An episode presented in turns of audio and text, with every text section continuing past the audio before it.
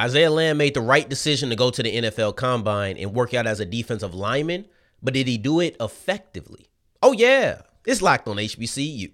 Play my music. You are Locked On HBCU, your daily podcast covering HBCU sports. Part of the Locked On Podcast Network, your team every day.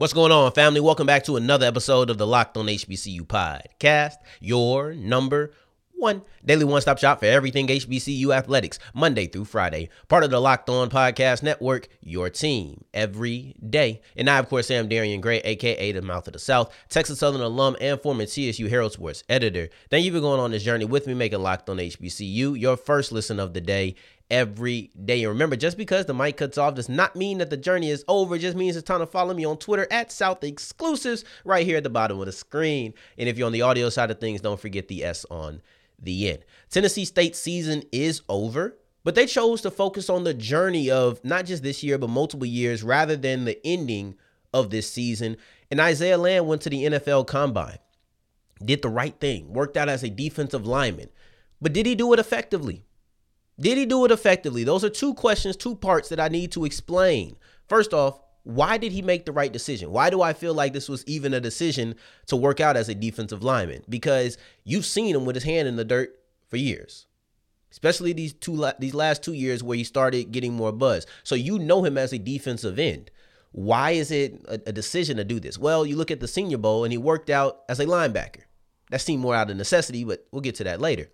There's three reasons oh, excuse me, and as tweeners, there's often a decision that needs to be made on whether or not he's going to work out as a linebacker or a defensive end, defensive lineman, really. You look at a guy like TJ Watt, he worked out as a linebacker. You look at a guy like Haason Reddick, he worked out as a defensive end. Now, granted, they both play edge, but then also their journeys are different. That's not this podcast. You can go to Eagles podcast, Cardinal podcast, or Steeler podcast. You want to talk about the journeys of those of those two players. The three reasons I feel like this was a good decision to work out as a defensive lineman is because A, that's what he sees himself as. B, this is his bread and butter. And then C, that's what teams have him on the board for. So let's look at what he sees himself as. At the Senior Bowl, he worked out as a linebacker. He came in at 226. He came out at 236 this time. That's really good. That's 10 extra pounds. I don't know if his stock might have really went down if he stayed at 226 at the combine. So I want to commend him for that. And I think he gets a 240. That's a good foundational weight. But he sees himself as a defensive end. I believe that's what he sees himself as because that's what he's played so often. I think he believes he's a hand in the dirt guy. I think he's a stand up 3 4 outside linebacker, still an edge nonetheless. It's just TJ Watt versus Haason Reddick. That's the, the comparison, right? But because that's what he sees himself as, why wouldn't he work out here? This is not the time to come through and be like, oh, I'm going to show I have this versatility probably not what he's been trying to work on this offseason. So now you get to the fact that it's his bread and butter because those two things kind of align. You see that from the, the way that he reacted to rushing the passer at the Senior Bowl. Oh, I'm excited to do it. These two things kind of go together. The idea of what he sees himself as and his bread and butter, they're very similar because I see myself as an edge. I was excited to rush the passer. And you know what? On the one pass rush snap that he had in the Senior Bowl, he got a sack. This is what he does. He rushes the passer. So when you're trying to go and put your best foot forward, not just trying to show, oh, I can do all these things. I'm trying to put my best foot forward. I'm going to go ahead and do that with what I do best, what I've been doing for years. Even if I've been practicing some off ball linebacker drills, I'm not going to go do it because that's not what I do exceptionally. You feel me? So that's what he's that's that's why I think it is. And also, I think if he would have heard most people saying that he's a off-ball linebacker in their mind, he would have worked out as an off-ball linebacker. And that brings me to my very last reason. That's why he's on people's boards. During the Senior Bowl, I clamored about how he looked good as an off-ball linebacker. And I still stick to that. I think it's great that he showed that. And for certain people, that put him back on the board. I said that then. I'm not backtracking on it now. But the truth is, if Isaiah Land is on your board, I'll say 75% to 80% of the boards that he's on for NFL teams is because of what he's done as a defensive end. Why not go work out as that? That's what they see you as. And while I understand the appeal of being an off ball linebacker and working out as an off ball linebacker, especially at his size, I look at the three boxes that I put out there. What does he see himself as? Edge. What is his bread and butter? Edge. What are most teams likely having him on their board for? Edge. So while being a linebacker and, and, at the combine is kind of appealing to show that you can do both, you go with what you do best and what most people want you to be. And if you haven't heard the chatter that people want you to be an off-ball linebacker, just assume that they want you to be an edge player until they tell you otherwise, then you deal with it. But if you're going to be a defensive lineman at the combine, it's on Isaiah Land to prove he's one of the most athletic players in that group. Was he able to do that though? I have five numbers that'll answer that question as we continue with Locked on HBCU.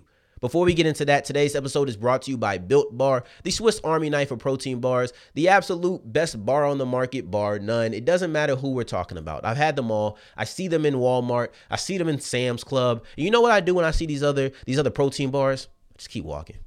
I can't even stand aside of them. I just you ever see somebody in public like Nope, I'm just gonna keep my eyes forward. Eyes forward. We're not looking. We're not looking. That's exactly how I walk past all of these built bars. Or excuse me, as I walk past all of these protein bars until I see built bar.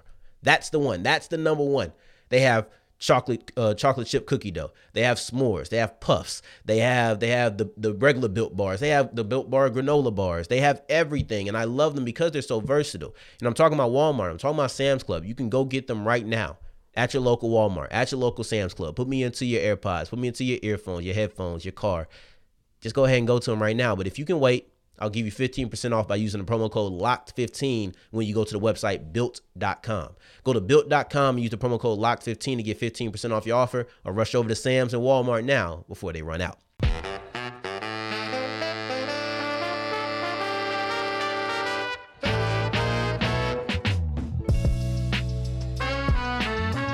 And let's continue rolling on today's episode of Locked on HBCU. I appreciate you for making us your first listen of the day every day. For your second listen, make sure you're checking out Locked on College Basketball.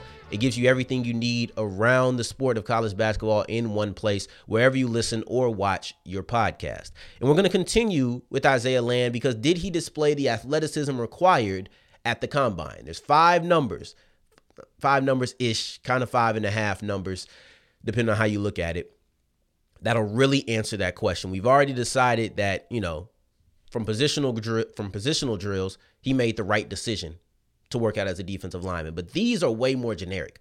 These are like the 40 yard dashes. These are the things that most people, when they're thinking about the combine, it's the first thing that pops in their head. These are the things that everybody does. So even if you did think he was a linebacker, say you're a scout for, I don't know, I'll just said the I was gonna say Seattle. Something tells me that he'd be a defensive end there just because they they would do that. Let's just say the Minnesota Vikings. I don't know. I'm just gonna throw somebody out there. Let's say you're a scout for the Minnesota Vikings. You're like, yeah, I think he's a I think he's a linebacker. These are all drills that he would have done even if he did work out with the linebackers, and you can kind of fit him to what he would have been there. So let's start off with the 40 yard dash. He ran a 4.62. Not great to me. I didn't like. I didn't think he moved fluidly in his first 40 yard dash. I thought it was a little choppy. I thought he looked better in the second one. Could easily be nerves. Could it be anything? But I thought that he had a much better second run than first run. Time wasn't great. I would have liked to see him in the four fives. That's probably what I'm looking at. Probably the four five range. I think would have been a little bit more ideal. Probably a little bit more to where I wanted it to be. But that's okay. Four six two is what it is. Not a terrible time. Just not what I wanted. You look at his 10 yard split, which is way more important for a defensive end. That's the number that a lot of people look at to show the get off and things of that nature. He ran a 165. Once again, not great to me. Maybe running and speed just isn't his thing. That's okay. But I didn't think these were great running metrics personally. So you get to the 40 yard, excuse me, the vertical, and then I thought he did pretty well. 34 and a half. That's a nice jump. You know, it wasn't quite top five, but I thought it was a pretty good jump. You look at his broad, he he jumped a 10-6. Now, a 10 6 broad jump, that's good. That's really good. That ended up being number three. Yes, he was third in the group. So remember, we're talking about what was he able to do relative to everybody in the group. I didn't think the 40 was great. I thought the vertical was pretty solid. It was a pretty solid 40 amongst every, or excuse me, vertical amongst everybody. The broad was really good. Third best broad jump of all defensive linemen, right? So that, and you have players like him. Like you have like a guy like Nolan Smith who out of Georgia, not the biggest frame. You have players who aren't that far away from what Isaiah Land looks like. It's not like he's just competing against 290 defensive tackles when you're talking about the defensive lineman group or 270 defensive ends. Like it's not just that. He's dealing with players who are similar to his size. And he was number three. Then you look at his three cone. That was 7 2. That was fifth. So amongst the group, pretty solid. You know, like you're looking at the vertical, you're looking at the the broad, you're looking at the three cone. Once you get past the speed, it's like, eh. So those are five ish numbers, right? Even though the 10 yard split is an unofficial thing. But the thing I really want to look at is the RAS score. That's the, the NFL combine. They have their own athletic score. It wasn't great for Land. It was it was okay. It wasn't great. He ranked like 27th amongst I think the the positional group. I think so. It wasn't great. But the RAS score is kind of this thing where you combine speed. They have a speed grade. They have a, a, a size grade. They have a an explosion grade and an agility grade. Those are the four grades. And then you see poor, good, or poor, okay, and great are the three categories. And then they combine to make a score. He was okay as a defensive end. If you're wondering, he was great as a linebacker. It's only a 0.13 metric or a 0.13 point difference between each metric. So like he was a 7.87 as a defensive end. He was an 8 as a linebacker. Really not that much of a difference. Really not. And his size as a defensive end really brought him down because he's 236. That's a small size. Like that's poor. And as a defensive end, his size was poor. So that really was that's really what brought him down. But I'll say this. Athletically, I don't think this was a great performance by Isaiah Land when you're looking at the numbers. I think he made the right decision to work out with the group he did. Athletically, as a totality, probably not the greatest. I didn't think his speed was phenomenal. I really didn't. But his explosion was top tier. That's what you need. The, the lack of a 10 yard split, that was great. The 40 yard dash, it really isn't that important for his position. That wasn't great. It's like whatever for those. But when you get to the, the vertical, you get to the broad jump, that tells me he can explode.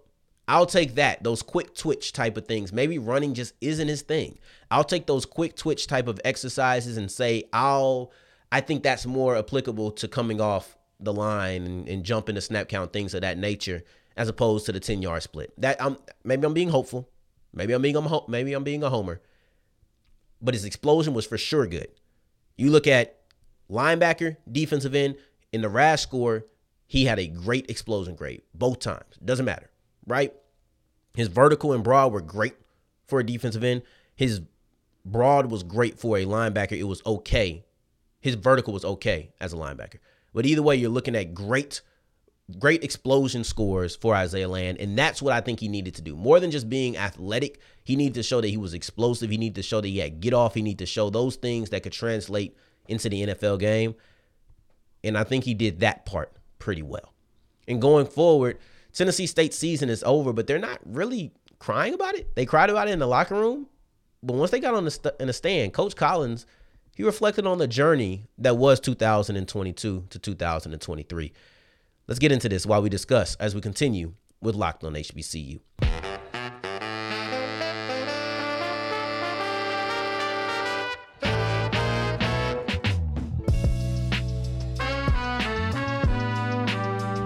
That's wrapping up today's episode of Locked on HBCU. Shout out to you for making it to segment three.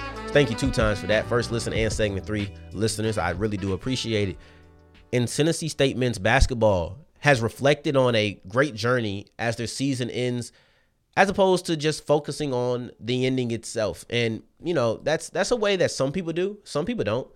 You know, right after I'm talking about immediately, the press conference right after. A lot of people will cry. A lot of people be emotional, a lot of people be upset. And I I'd be I'd fit into that category. That's the category I'd probably be in. But you see Coach Collins come up there, and after losing in the first round, he focused more on the journey and everything that was achieved as opposed to how it ended. So I'll treat this segment the same way. They lost to Southeastern Missouri in the first round of the OVC tournament. They allowed a, a run at the end of the first half. They fouled a bunch in the second half, and you're not going to come back and you put your, your opponent in the bonus 13 minutes left in the game. Not to happen, you know? So that's how they end up losing. It, it is what it is. I said that Tennessee State had the, and this is probably just a, a pat on the back moment for me, but I said that Tennessee State had the hardest path to the OVC finals. That was true. How? Mouth of the South. They, they lost in the first round. How, how could you possibly know? Okay, well, I know who they played and who they lost to. I know who they would have played.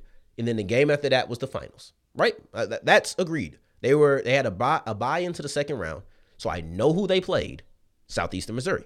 Had they won, the next team already had a buy. They were playing Morehead State. It's not no, oh, things could have been different. No, that was going to happen for sure. Well, Southeastern Missouri won the OVC. Southeastern Missouri beat Morehead State. You're looking at a team that you lost to that was the eventual champions. You're looking at, so that's even more powerful than when I said they're the five seed, the best team coming out the opening round. You're looking at the eventual OVC champions, which your first round matchup. Of course, you lost that. But had you won, you would have then had to face the number one seed in the OVC, a team that you hadn't beaten all year. And then had you beat them, had you finally got over that, said the third time is the charm, then you would have to face whoever made it to the finals, essentially the second best team. That's a difficult route. And I think that Southeastern Missouri proved it even though Tennessee State lost in the first round, we can still see just how difficult that path would have been. But I told you I'm not going to focus on that too much. Instead, let's look at the journey because that's what Coach Collins did. Coach Collins came on, he talked about the attendance and how great it was from the Nashville fan base. He came on, he talked about how 18 wins is one of the better seasons that Tennessee State's had recently. Like he talked about all of these things as opposed to focusing on how it ended. They had a really good run during this year.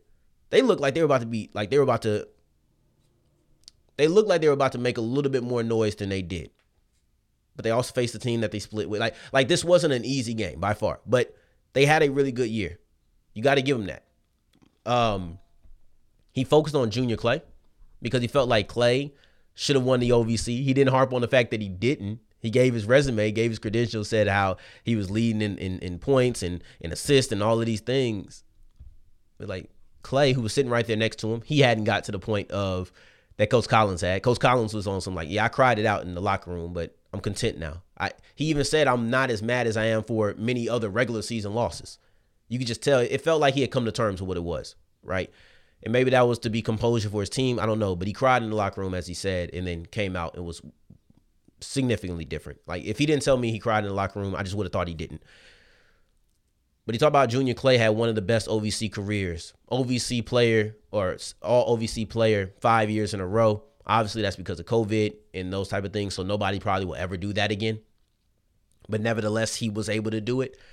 And, you know, just talking about how he was a great player for him, and how he's going to miss coaching him. And Junior Clay came up when he had his answers and they asked him questions. It was about the journey of Tennessee State. It was about being here, being, or being there rather.